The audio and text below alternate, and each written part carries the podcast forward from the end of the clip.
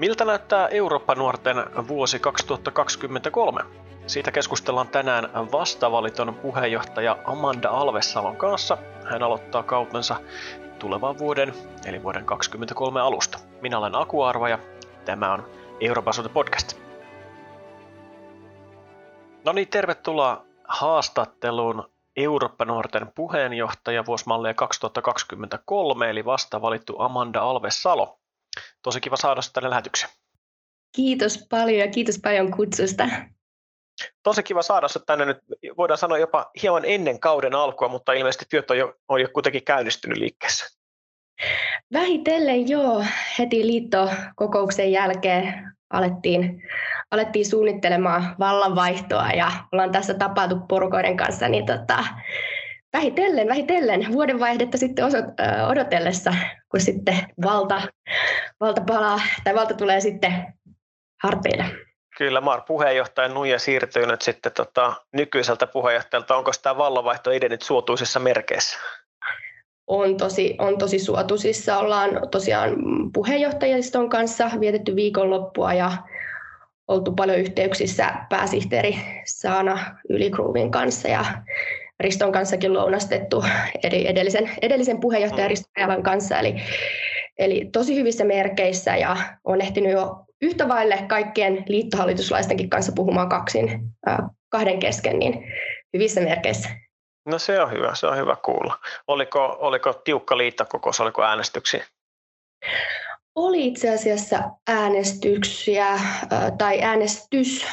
Se, tämä oli sillä tavalla erikoinen vuosi, että ilmeisesti ensimmäistä kertaa Eurooppa-nuorten kaksikymmentäviisivuotisessa historiassa ei käydä uudesta puheenjohtajasta vaalia, mutta tämä oli tämmöinen, vois, voisin uskoa, että koronan jälkeistä vähän tämmöistä taantumaa, josta pyritään nousemaan, mutta, mutta ähm, varapuheenjohtajasta käytiin vaali. Ja... No niin, mutta ei pidä olla noin vaatimaton, sunhan pitää tietenkin ilmoittaa, että nyt sä olet niin suosittu, että ei kukaan asettunut vastaehdokkaaksi. Näin, äh, haluan uskoa näin. Just näin. No okei, okay. Sä oot nyt valittu puheenjohtajaksi, sulla on, sulla on merkittävä äh, nuorisojärjestö johdettavana ensi vuonna. Maailma vaikeassa tilanteessa, meillä on sota Euroopassa, meillä on eduskuntavaalit tulossa, meillä on energiakriisi päällä, ää, meillä on, meillä on mahdollinen taantuman uhka, mikä tarkoittaa todennäköisesti seuraavalla hallituskaudella ainakin leikkauksia, mitkä voi kohdistua myös valitettavasti nuoriin. Mitä, mitä on luvassa Eurooppa-nuoressa kaksikymmentäkolme? Miten te reagoitte maailman paloon? No Eurooppa-nuorethan näkee asian niin, että varsinkin tämmöisissä mittavissa kriiseissä niin eurooppalainen yhteistyö on se, mihin meidän kannattaisi nojata. Ja totta kai tämä turvallisuustilanteen muutos on yksi erittäin iso asia. Suomi on liittymässä NATOon, paljon asioita tapahtuu ja me nähdään asia niin, että entistä enemmän me tarvitaan vahvaa ja toimintakykyistä E U:ta. Ja meillä totta kai on tulossa eduskuntavaalit. Se on hyvin jännittävää. Tästä tulee to- vahvasti politiikan vuosi, että ensin on eduskuntavaalit ja sitten ruvetaan heti, heti valmistautumaankin sitten jo parlamentti, E U-parlamenttivaaleihin, jotka käydään sitten vuonna kaksituhattakaksikymmentäneljä. Niin, eikä siinä välissä ole pressavaalitkin vielä? Ja pressavaalitkin vielä. Onko se Eurooppa-nuoret valitsemassa nyt sitten jotain omaa ehdokastaan presidenttikilpaan vielä?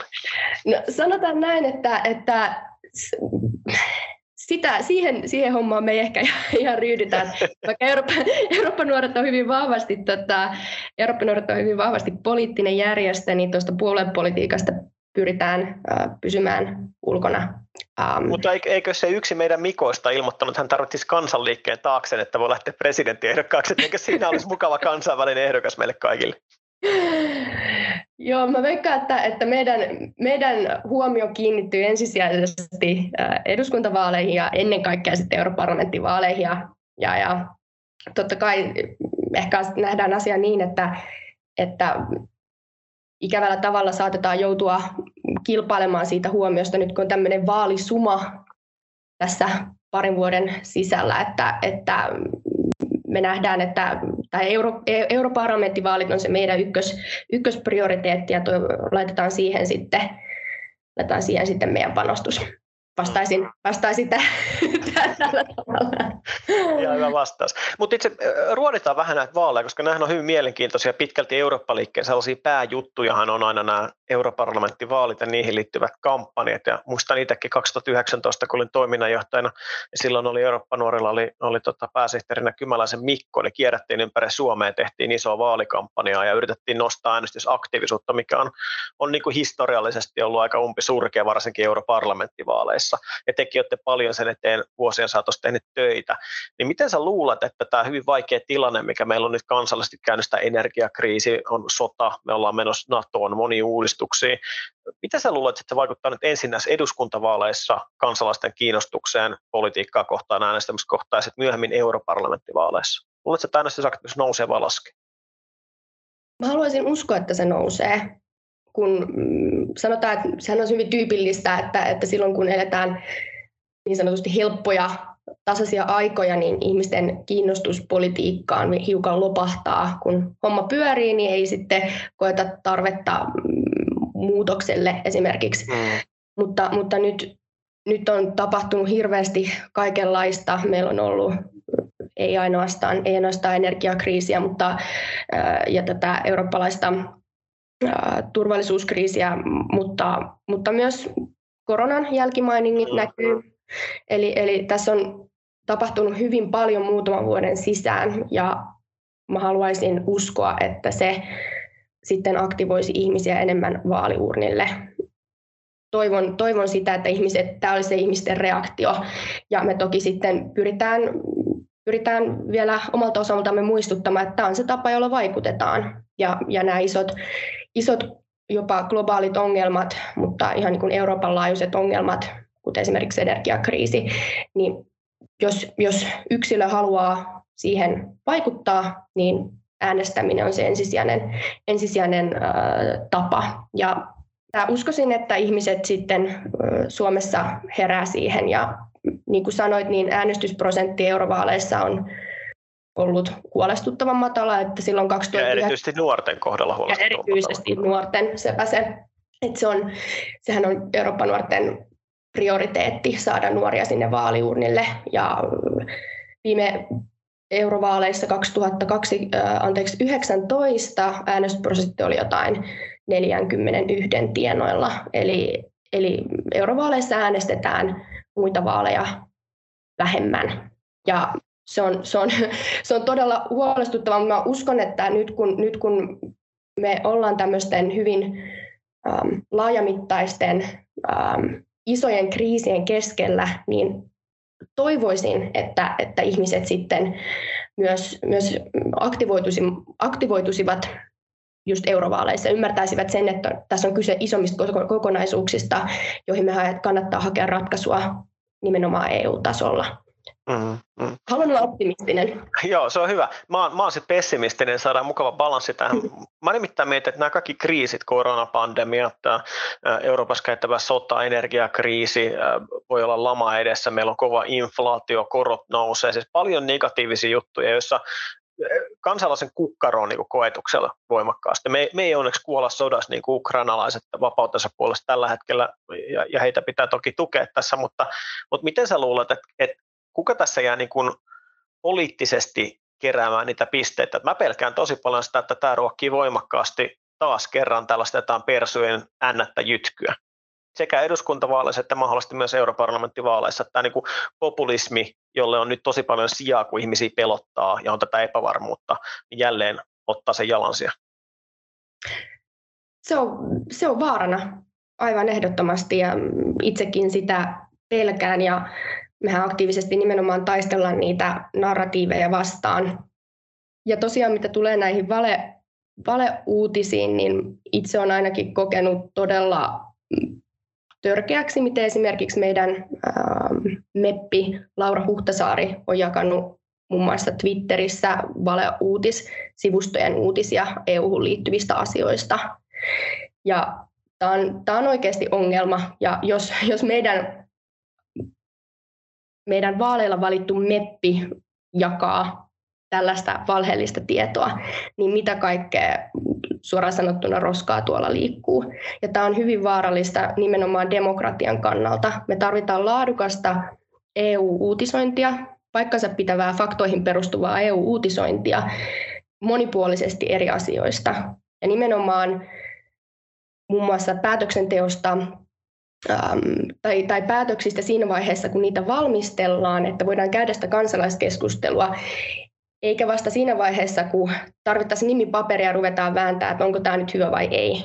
Tämä ennakkovaikuttaminen E U:ssahan on tämmöinen ikuisuuskysymys, ja suomalaiset ovat olleet siinä valitettavan ähm, saamattomia. Ja, ja suomalainen, suomalainen mediakeskustelu on pitkälti nimenomaan sitten ruotimista jälkeenpäin ja yleensä sitä kritisoimista. Eli laadukas uutisointi on myös vaalien alla aivan ehdottoman isossa roolissa. Hyvin sanottu, ja, ja meppien vastuun peräänkuluttaminen. Terveisiä vaan Laura Huhtasaarelle, että, että tota, katso peiliä, tee paremmin.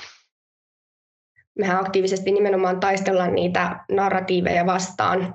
Sitähän puhutaan, että E U nimenomaan kasvaa kriiseistä, ja nyt tässä Ukrainan, Ukrainan sodan myötä nähtiin E U:n kyky tämmöisten isojen uhkien edessä toimia ja yhtenäistyä. Mulla on itsellä se fiilis, että se on herättänyt ihmisissä positiivisia äm, näkemyksiä, mutta sitten tulee taas tämä talouspuolet siinä vaiheessa, kun on itsellä vaikea maksaa sitä sähkölaskua, niin sitten tämmöiset etäisemmät ja isommat ä, ongelmat, jotka ei siinä arkipäivässä näy, alkaa tuntumaan pieniltä, vaikka ne on vähintään yhtä, vähintään yhtä isoja. Mutta tämä on todella vaarana, ja siinä mä näen, että Myös, myös medialla on iso, iso rooli ja iso tehtävä siinä, että me uutisoidaan aktiivisesti just esimerkiksi E U:hun liittyvistä, myös niistä positiivisista asioista. Tämähän on iso juttu, että Suomessa uutisoidaan hyvin paljon, tai siis se E U-uutisointi, mitä meillä on, on aika paljon semmoista, että, että joku päätös on jo tehty ja sitten, sitten sitä lähdetään kritisoimaan jälkikäteen. Ja haluaisin uskoa, että, että E U-parlamenttivaaleja edeltävänä aikana me voitaisiin, tai haluaisin uskoa, että, että myös media ottaisi koppia enemmän ja mm, enemmän siitä, enemmän siitä niin kuin kokonaisvaltaisesta E U-uutisoinnista. Ja siihen me voidaan myös itse vaikuttaa. Tämä on meillä yksi iso, iso, iso tavoite, lisätä E U-uutisointia ja E U-asioiden näkyvyyttä. Se on, se on ehdottoman tärkeää, ja just on viime vaaleissa oli tämä niin kuin feikki-uutiskeskustelu voimakkaasti pinnalla. Silloinhan Eurooppa-liike teki kampanjan Vaadi faktat, jossa korostettiin sitä niin kuin läpinäkyvää uutisointia ja, ja tota, feikki-uutisten alasampumista. Että, että se varmaan on niin kuin keskustelu, mikä, mitä on hyvä ylläpitää. No, kysytään sitten vielä tällä tavalla, nyt kun tämä kaksikymmentäkolme vuosi kohta käynnistyy ja on kaikenlaista kriisiä ja muuta, muuta niin kuin hankaluutta, niin mitä kivaa, mitä hyvää on, on luvassa sun puheenjohtajakaudella? Mihin te tuutte ensi vuonna keskittyä? Minkälaista toimintaa te olette suunnitellut, hankkeita, projekteja? Joo, hyviäkin asioita on, on luvassa, ja mä itsehän, itsehän ähm, politiikkafanina, mun mielestä itsessään, että on tulossa paljon politiikkaan liittyvä asia, niin se on jo itsessään positiivinen asia. Saadaan lisättyä sitä keskustelua. Mutta, mutta meillä, on, meillä on siis näitä kärkiteemoja, joista ensimmäinen on tosiaan tämä aktiivinen vaikuttaminen vaaleissa. Ensin eduskuntavaaleissa ja sitten valmistaudutaan E U-parlamenttivaaleihin. Siinä on jo itsessään hyvin paljon tekemistä. Mutta toinen tämmöinen tosi kiva, kiva kokonaisuus, johon nimenomaan meidän myös hankkeet Hankkeet sitten kytkeytyy on, on saavuttava, anteeksi, saavutettavan kansainvälisyyden mahdollistaminen. Eli me ollaan haettu viime vuoden tavoin Erasmus Plus-hanketta tai rahoitusta, ja vielä ei ole tietoa. Sitten ensi vuoden puolella tiedetään, että mitä hankkeita saadaan, mutta, mutta nyt haluan olla siinäkin optimistinen ja, ja uskoa, että meillä on, siis, meillä on hyvät mahdollisuudet saada saada ainakin joitakin tämmöisiä nimenomaan kansainväliseen saavutettavuuteen liittyviä hankkeita. Ja nimenomaan, että miten me saataisiin lisättyä nuorten mahdollisuuksia kansainvälistyä, ennen kaikkea sellaisten nuorten, joille se on muu, ähm, muuten hankalaa. Kuulostaa aika kunnianhimoiselta vuodelta ja hyvin tärkeitä teemoja olette nostamassa, nostamassa esille. Mikä on sellainen niin kuin vuoden alun viesti Euroopan suunnan kuulijoille? Ehdottomasti kannattaa laittaa meidän somet seurantaan, jossa me sitten viestitään näistä eri mahdollisuuksista osallistua meidän tapahtumiin. Ja varmasti on tulossa esimerkiksi eduskuntavaaleihin liittyviä paneeleita ja näin edespäin. Niin, niin, niin ehdottomasti Eurooppa-nuoret Instagramissa, Twitterissä, Facebookissa, niin sieltä, sieltä sitten tulee tieto, kun meillä, meillä lähtee pyörintä, pyörimään meidän toiminta. Hyvältä kuulostaa. Ja Eurooppa-nuorethan on, onko se nyt kaikille alle kaksikymmentäyhdeksänvuotiaille suunnattu? Mikä se menee se raja tänä päivänä? Juuri, juuri siinä tänä päivänä. Aikaisemminhan se oli kolmekymmentäviisi vuotta mielestäni, mutta nyt se on tota, siinä kaksikymmentäkahdeksan ikävuoden tienoilla menee se raja. Vähempänä nuoria. Ja, ja tota, eli Eurooppa-nuorethan on kaikille avoin. Kansalaisjärjestö ei, ei ole mitenkään puoluepoliittisesti sitoutunut, vaikka politiikkaa vaikuttaakin. Ja, ja tota, varmasti kaikki nuoret tervetulleita mukaan toimintaan. Ja olenko ymmärtänyt oikein, jos ymmärrän, että vielä tulevanakin vuonna niin jäsenmaksu on pyöreät nolla euroa, eli mukaan kannattaa lähteä. Nimenomaan. Ei, ei, ei jäsenmaksua tänäkään vuonna aiota periä. Mm. Lämmin kiitos haastattelusta ja, ja hyvin menestyksekästä puheenjohtajavuotta ja Eurooppa-nuorille vuotta kaksikymmentäkolme. Kiitos, kiitos vaan, että ehdit meidän podcastiin, Amanda. Kiitos paljon. Kiitos paljon keskustelusta ja oikein mukavaa alkavaa vuotta. Kiitos vielä Amanda Alvesalo, siis Eurooppa-nuorten puheenjohtaja vuosimallia kaksituhattakaksikymmentäkolme. Olipa kiva keskustella Amandan kanssa hyvin, minullekin hyvin rakkaan järjestön tulevasta vuodesta ja tietenkin niistä haasteista, joita, joita tällä hetkellä yhteiskunnassa on vastassa. Mikäli Eurooppa-nuoret järjestönä kiinnostaa, niin eurooppanuoret piste fi-osoitteesta löytyy varmasti lisätietoa ja, ja tota, Amandaa ja Eurooppa-nuorten hallituksen ja henkilöstöä voi varmasti olla myös yhteydessä. Paljon hyvää, mielenkiintoista toimintaa on luvassa. Ja, ja tota, sellaista, missä itsekin on hieman nuorempana ollut, ollut aktiivisesti mukana useiden vuosien ajan. Minulla on hyvin rakas järjestö. Mutta tota, ei sen pidemmittä puheittaa, paketoidaan tämä Euroopan suuntaan jakso tähän. Kiitos kun olit taas mukana ja, ja tota, kuulemisiin. Minä olen Aku Arvo ja tämä Euroopan suunta.